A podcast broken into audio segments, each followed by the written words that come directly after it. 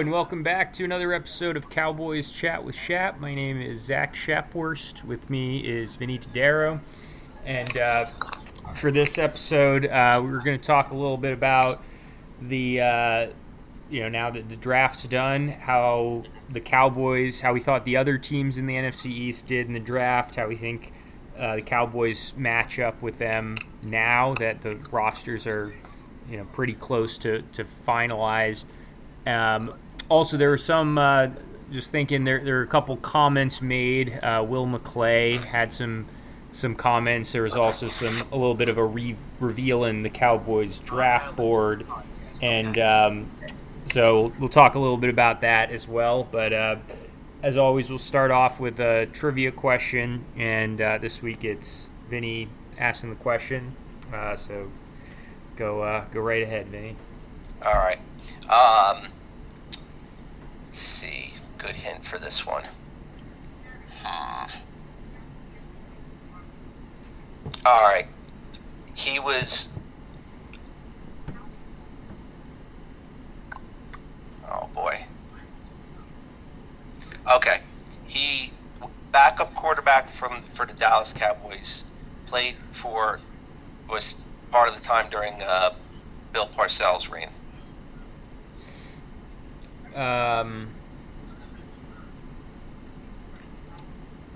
well, Parcells reigns 2003 to 2006.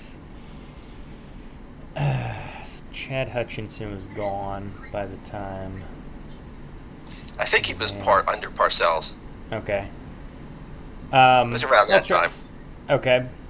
Let's say Chad Hutchinson. No. First guess. Okay. Former Detroit Lion. Uh, Jon Kitna? Yep. Okay. Jon Kitna. I knew that would give it away. Yeah. Yeah, he's a he had a decent career. Well, he had a long career with a couple good seasons. Mm-hmm. I, I, feel like he's in that that tier of like Vinny Testaverde and Eli Manning if he hadn't won Super Bowls, where just played a lot and racked up stats and you know had a few good years, but for the most part was just kind of mediocre. Um, so yeah, I wanted to talk about the the NFC East, how they we stack up, how the other teams drafted, but I was just thinking there were a few comments from Will McClay that I wanted to touch on before getting into that first, because um, I thought it was interesting. And I remember a few years ago when when we drafted Trysten Hill, as you know, I was very against that pick when it happened, and I heard an interview from Will McClay where he he kind of explained the pick in, in a I, I don't exactly remember what he said. It, it was something you know.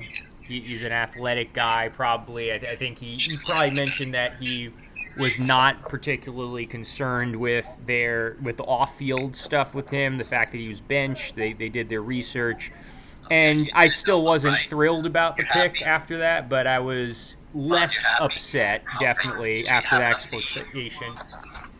And uh, this time, you know, they there there was an interview or, or a line from Will McClay about why we drafted Tyler Smith over Tyler Linderbaum, and uh, and it, it was kind of similar in the tone of that, where it, you know, he, he's saying Tyler Linderbaum's a good player, but he basically was saying we wanted a guy who could stand up. The way I interpret it, at least, is we want a guy who can stand up to Jordan Davis. He, he mentioned, you know, there's guys in the NFL now who are really really big and really strong and without saying it directly he's like this is a you know sh- small guy short arms yada yada. The, the whole gambit of why he wasn't drafted as high as, as he should have been as, as high as his skill level showed.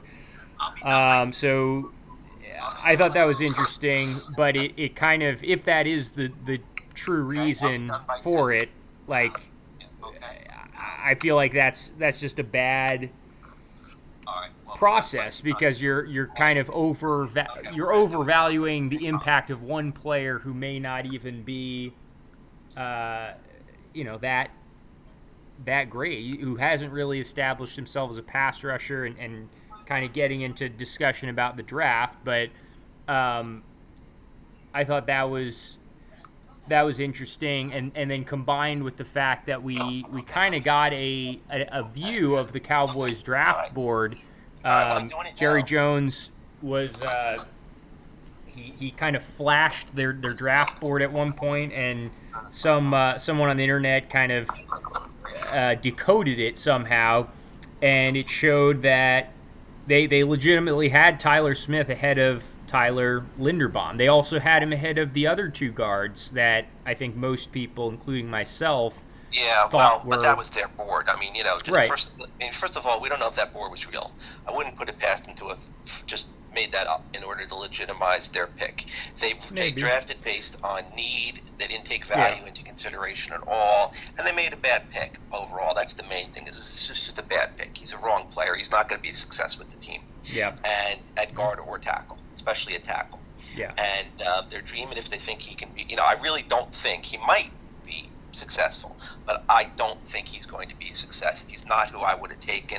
That that was that was real just an attention grabber and a way to try to justify things, you know, and prove to. Uh, I mean, what were people saying that may caused him to hold that board up anyway?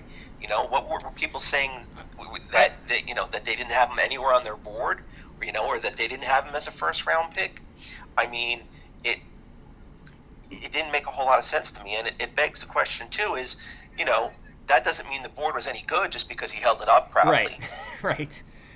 Um, yeah, and and my my guess it, it is possible that he made it up, but I, I would think if they were going to make it up, they would put him higher than they even put him here, and, and they would have probably had him as the number one player on, on based on the board he held up. Nobody would Lewis Cine, well, but I mean, they, they the guy that was ahead of him was Lewis Cine, who's kind of like an obscure yeah. random safety. Right. Uh, but but yeah, I, and apparently this is and I guess I've I've missed this, but apparently this is like a reoccurring theme where Jerry, you know, reveals yes. their board one way or the other, yes. um, which doesn't surprise me at all. Um, it doesn't matter. People are making a big deal of it. It doesn't matter yeah. if the draft is over. If it was the day before the draft, I'd say that's a problem. Right. Well, I think it was in the middle of the draft. Like it was at the end of the. It well, was after the first round, I think. It didn't matter because the first round was over, so it didn't matter what we knew about the first round.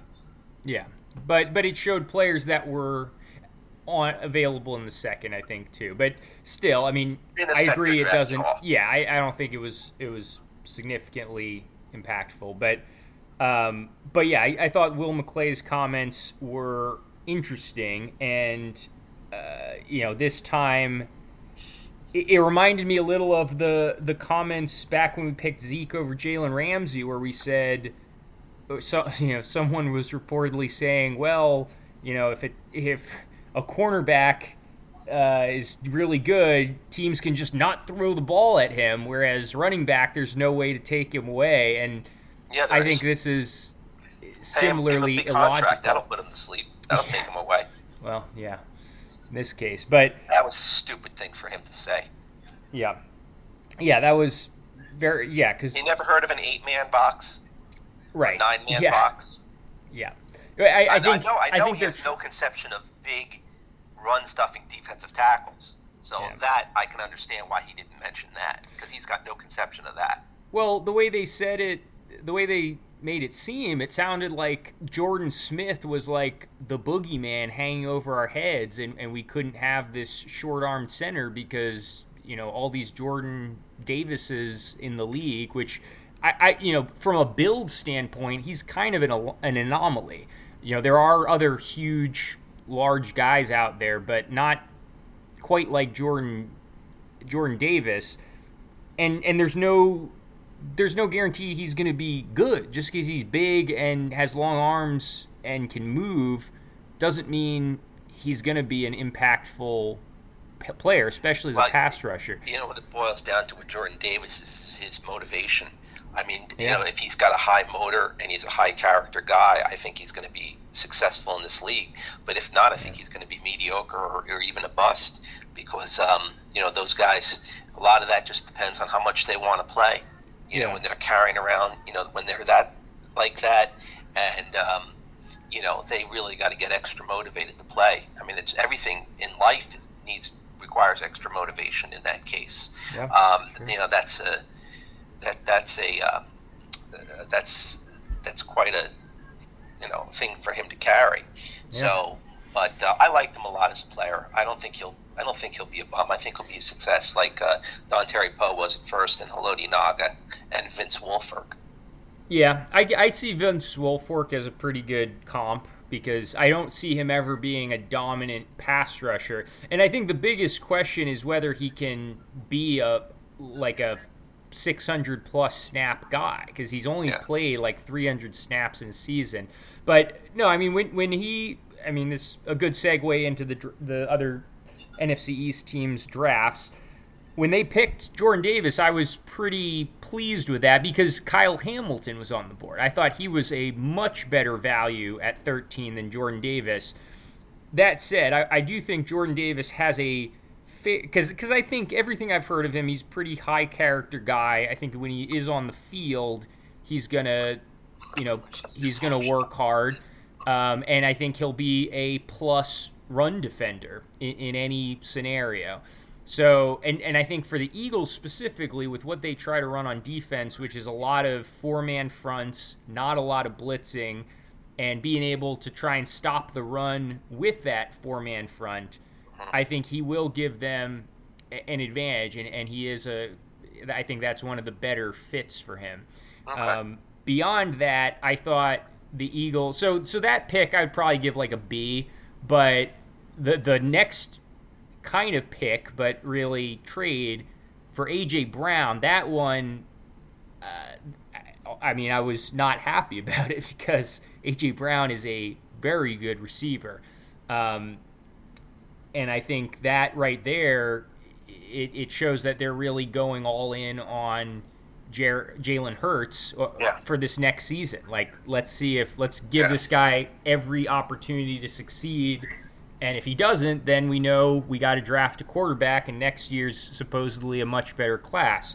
Right. So, uh, but but I mean that that's a intimidating receiving duo of him and, and right. DeVonta Smith. Because DeVonta Smith, I mean, we saw it in that first game. He's not a true X number one receiver. Trevon Diggs kind of bodied him, and right. and it's because you know he's 160 pounds. But as a Z, a guy who can play off the line and let AJ Brown be the X who is physical and, and can do the things that the prototypical number one receiver is asked to do, I think that makes DeVonta Smith a lot more dangerous. And, right. and he was pretty productive for a rookie last year, but I think right. those two now, uh, I'm not not looking forward to to playing them.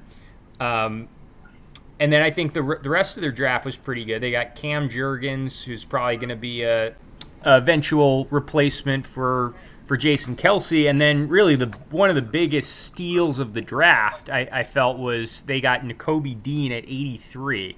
Um, which to me he was a top he was a first round player and, and there was some injury concern which you know I, I don't know the extent of that if he, if he misses the full yeah. rookie season, then you know that's one thing. But if he's just banged up and he's going to play his rookie year, I think that's a that's his one of the home runs. Yeah, his his size and the fact that he didn't test, the fact that yeah. he didn't he didn't uh, you know run a forty or, or test at all, right. um, suggesting that he probably wouldn't have tested very well. But he's a guy that is, you know, it doesn't matter. I don't think it, the lack of size, the the lack of athleticism. He's just a really good football player, and and supposedly right. he's a guy that is really smart. He'll pick up a playbook in like days. Um, so I, I, think he's going to be immediately upgrading their their linebacking okay. group. So yeah, I, I, think this season, as far as the Eagles, who I definitely view as our biggest competition for the division, I think it, it does ultimately come down to Jalen Hurts. And, you know, if he can take a step forward with the, the support he has, which I think you could make a good argument is better than the support Dak has now, um, they're going to be they're going to be tough. But if he, my my hope is that he does he does just well enough to make them not want to draft a quarterback, but he's still not you know this elite, you know, great quarterback, which I think is very possible. He he strikes me as a you know a good solid quarterback like a Tyrod Taylor, but never going to be you know Russell Wilson or Pat Mahomes, no matter how how talented a team he has. But but we'll see. He, I think he's in a very similar spot to Tua Tagovailoa with Miami. Um, now that he's got Tyreek Hill and um, you know just an abundance of, of weapons. Who else we got on Washington? Yeah, so Washington.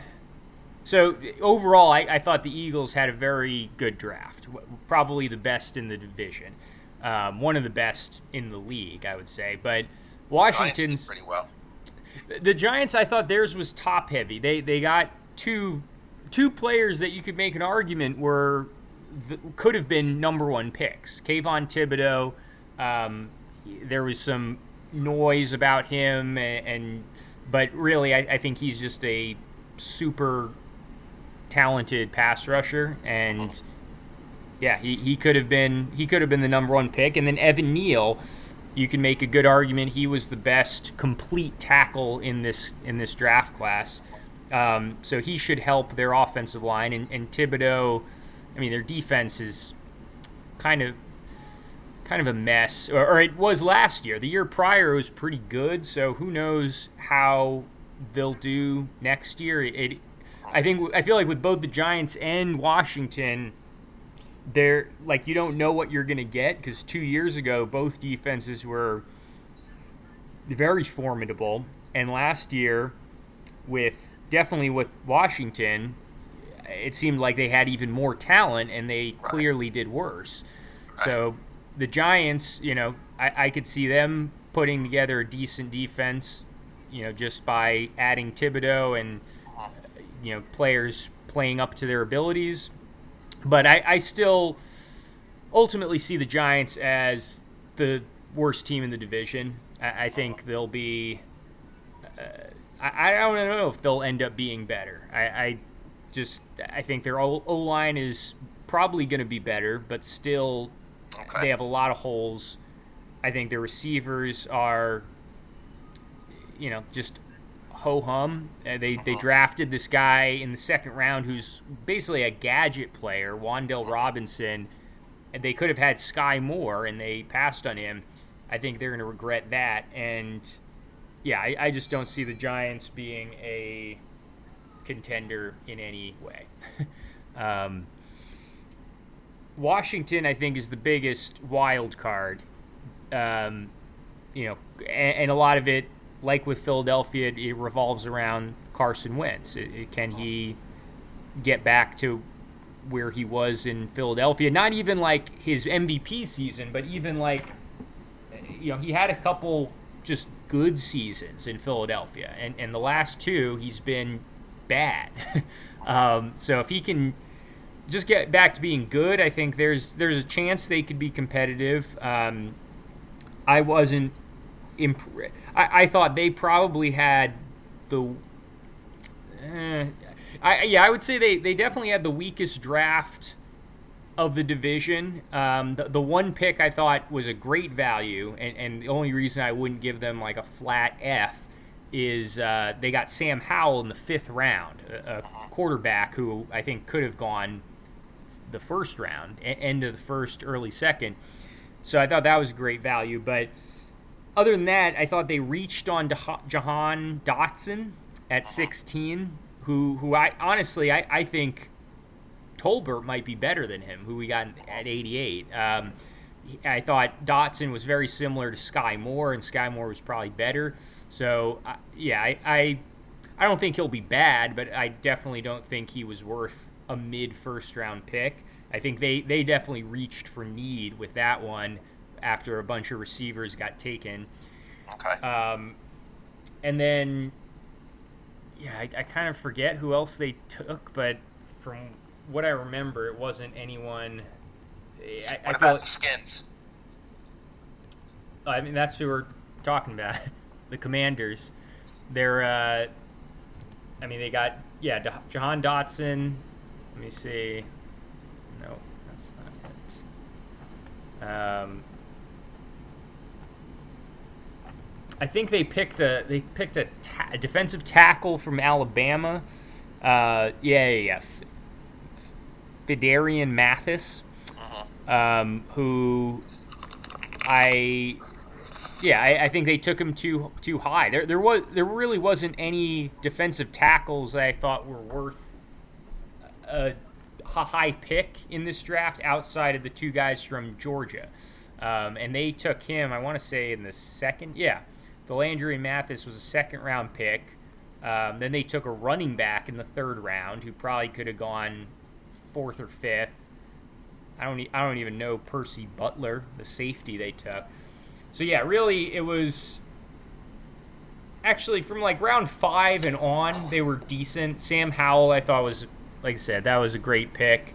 Cole Turner, I, I looked into him a bit because I thought he could be a cowboy target, um, and he was a a good receiving tight end in college. Reminds me a little of Blake Jarwin, which in the fifth round is is a decent pick. And then Chris Paul, uh, guard, I actually I thought that was a good value at, in the seventh. But yeah, I mean this this season for for Washington, it's basically they got Carson Wentz, they got a new receiver who they I think overdrafted, and they're rolling back the same team. That, that's pretty much pretty much the extent of it, and it's a question of can Carson Wentz. I think it's two questions that could widely skew the range of outcomes for Washington. Is Carson Wentz, you know, at even good, or is he just a bottom of the barrel quarterback now? And can their defense get back to being good, you know, competent? They, they don't even need to be top of the NFL like they were in 2020. They just need to be not dog shit like they were last year.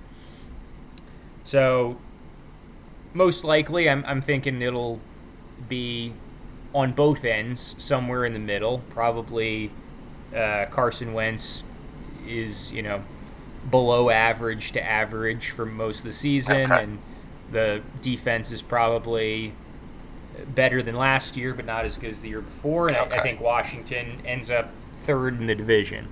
All right. And who else we got? Um, that's that's it. Um, That's it. Okay. yeah. Well, we got a short show. There was a short So- show tonight. Yeah, yeah. So I think Philadelphia is our biggest biggest competitor. I agree. And um, I agree. yeah, Okay.